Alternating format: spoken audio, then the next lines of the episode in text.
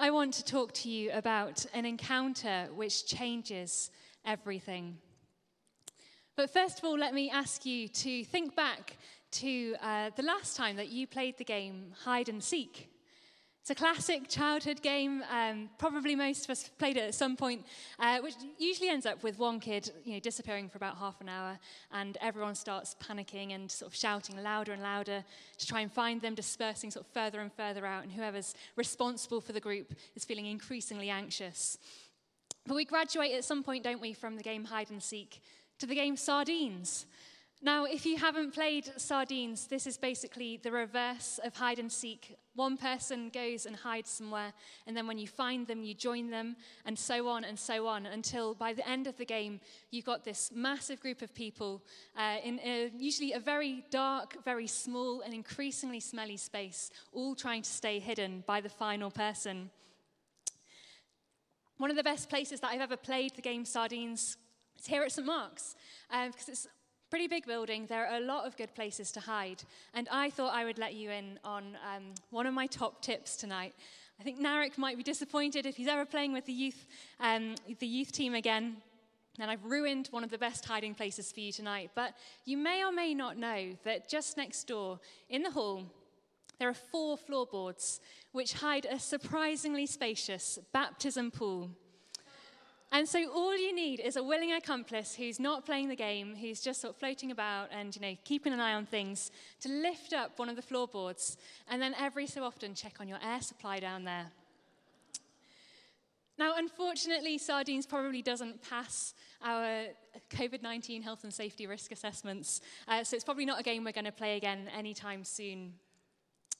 But I think that that need to hide doesn't always leave us as we grow up, even as we leave the childhood games behind.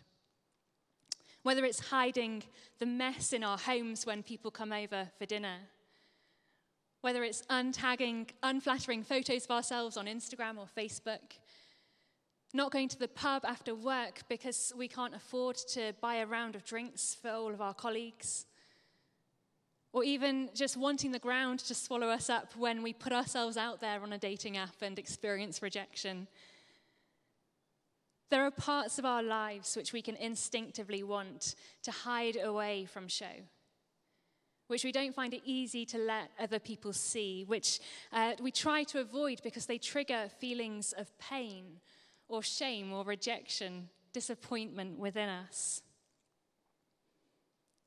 And so, what on earth can a conversation which Jesus had with a woman next to a well, half a mile out of a town in Samaria 2,000 years ago, have to speak into what we're experiencing today? Well, our conversation, our series at the moment, as you know, is Conversations with Jesus.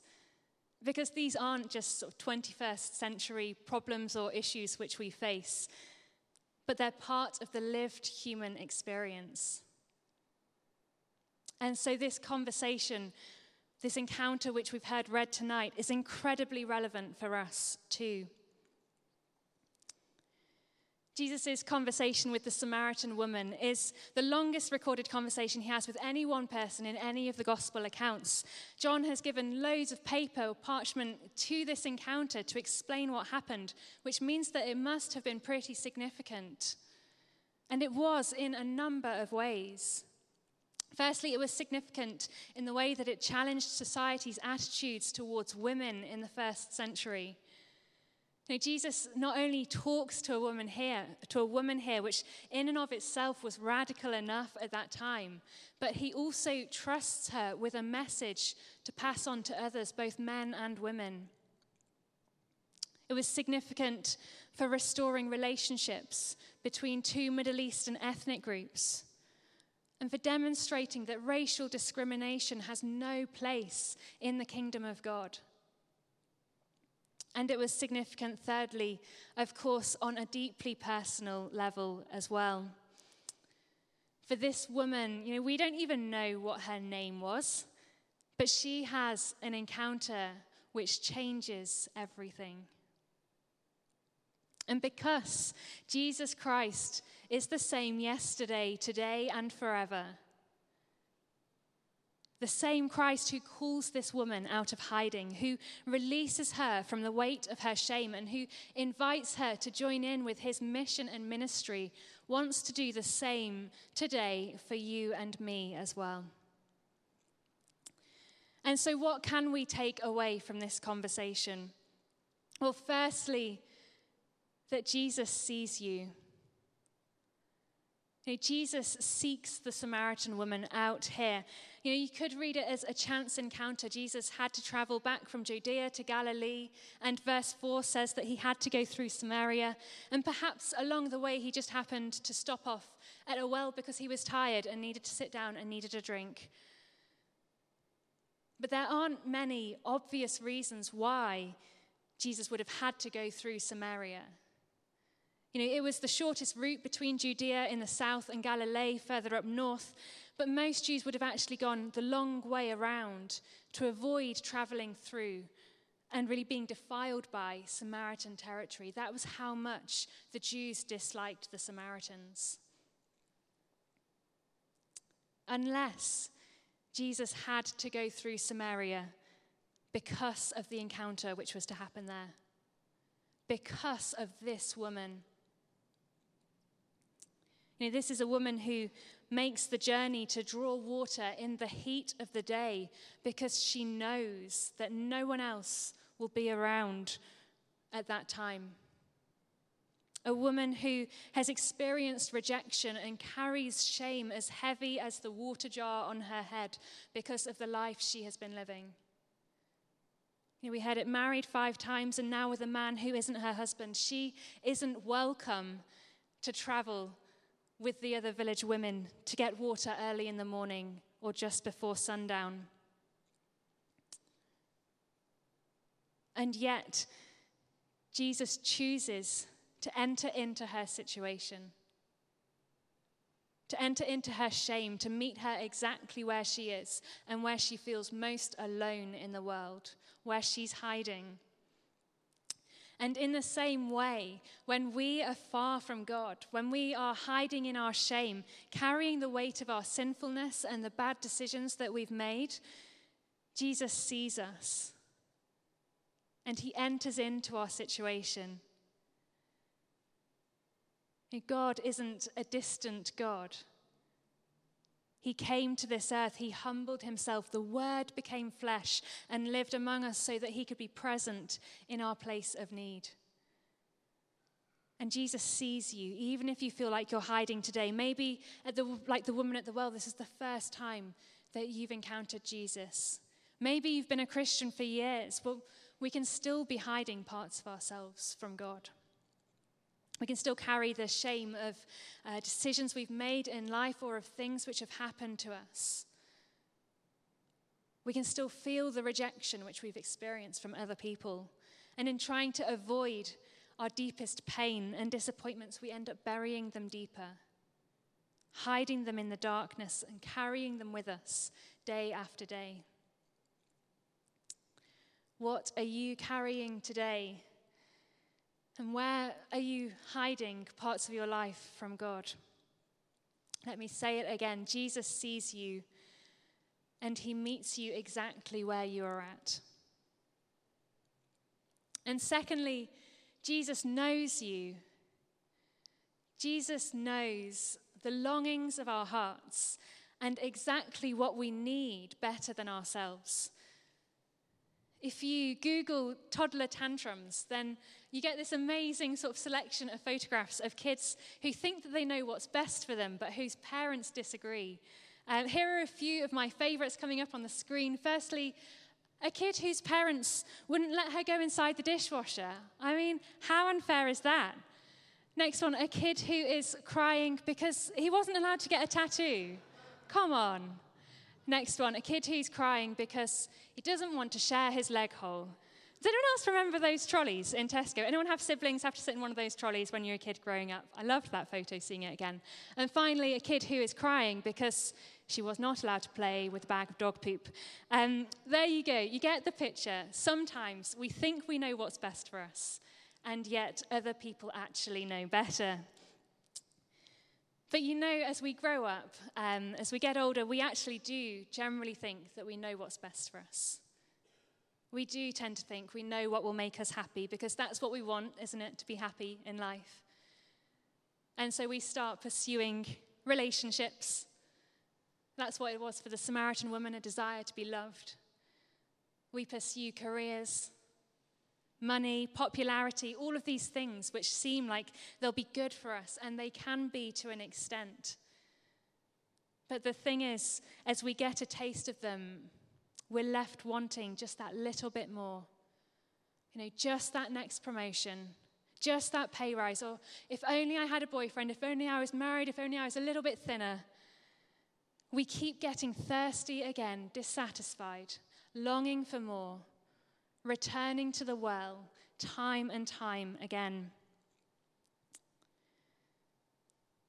When Jesus compares Jacob's well to a spring of living water welling up to eternal life, he could well have been referring back to a word from God in Jeremiah chapter 2 in the Old Testament, which said, My people have committed two sins.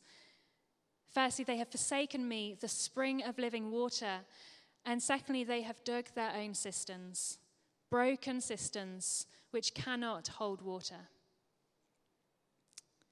Only God can offer us living water which will fully satisfy our deepest needs. And understandably, when the Samaritan woman hears about the option of water, which means she'll never thirst again, she's like, Give it to me now. But Jesus knows that she can't enjoy this living water until she leaves behind the broken cisterns which she has dug for herself, the places where she's been drawing from to try and satisfy her needs. And so he replies in verse 16 Go, call your husband and come back. Oh no. I have no husband, she replies. Can you feel her retreating into herself again? She's tantalizingly close to getting this living water, but her secret is at risk of being exposed and ruining everything for her.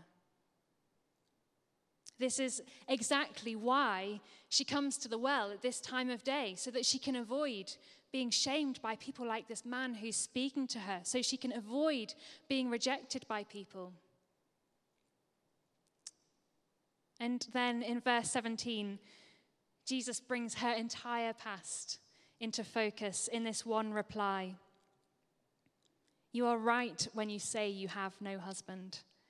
The fact is, you have had five husbands, and the man you now have is not your husband. What you have said is quite true. Talk about your deepest, darkest secrets being exposed. Those thoughts or experiences or decisions which you feel most ashamed of being uncovered and laid bare before you.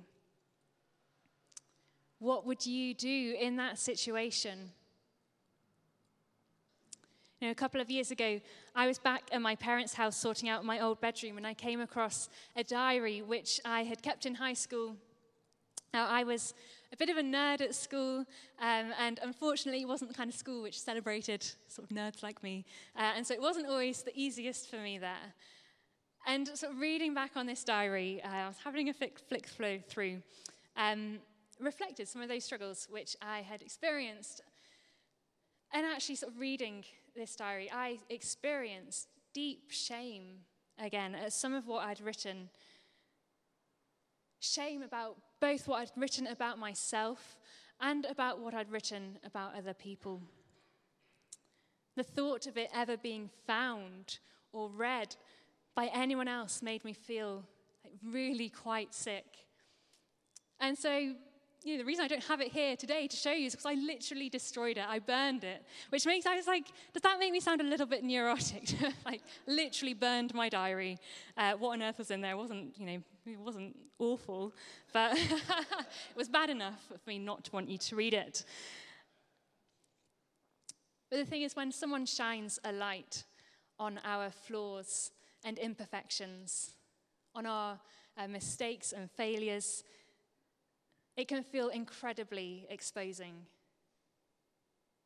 We can want to hide or instinctively want to run away. And yet, this woman doesn't. And so just imagine how Jesus must have been speaking to her in this moment to make her feel safe in this moment. With kindness and compassion, Jesus shines a light on the things in our lives which are keeping us from experiencing his living water, from having our deepest desires fully satisfied in him. Jesus gently invites us to face the truth about ourselves and the changes which it'd be good for us to make in our lives, to bring into the light what the darkness has tried to hide. And his truth sets us free. Because the Holy Spirit convicts, but he never condemns us. And God's conviction always goes hand in hand with his compassion for us. Jesus sees you today, wherever you're at. Jesus knows you. He knows the longings of your heart, and He knows exactly what you need. And thirdly, Jesus loves you. You know, this might sound a little bit too sort of Sunday school or slushy for your liking. Jesus loves you. But the fact is, the way that Jesus treated this woman and loved this woman throughout their conversation is deeply significant. We know from those famous verses in 1 Corinthians chapter 13 that love is patient. You know, this woman throws all kinds of questions at Jesus, questions to catch him out, to distract him, to divert him, and he doesn't dismiss any of them, but he takes the time to respond and to engage with her. Love is kind. It does not envy, it does not boast, it is not proud.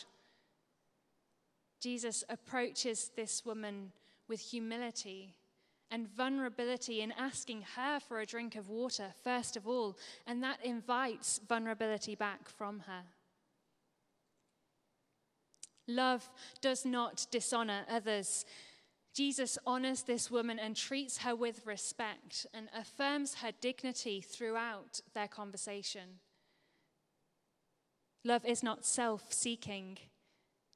Rather, Jesus seeks this woman out, has something to give her.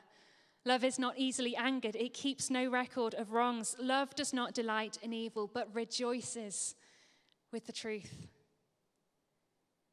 Jesus shines a light in the dark places of this woman's life to bring the truth to light and to set her free. Love always protects, always trusts, always hopes, always perseveres. Love never fails. It is Jesus' love which changes everything for this woman. It's love which sees her run back to the village which has shamed her and rejected her to say to them, Come and see a man who's told me everything I've ever done. Could this be the Messiah? Love causes us to stand taller, to be bolder, to expand our horizons, and to look outwards. Jesus' love wells up inside of us and overflows to others.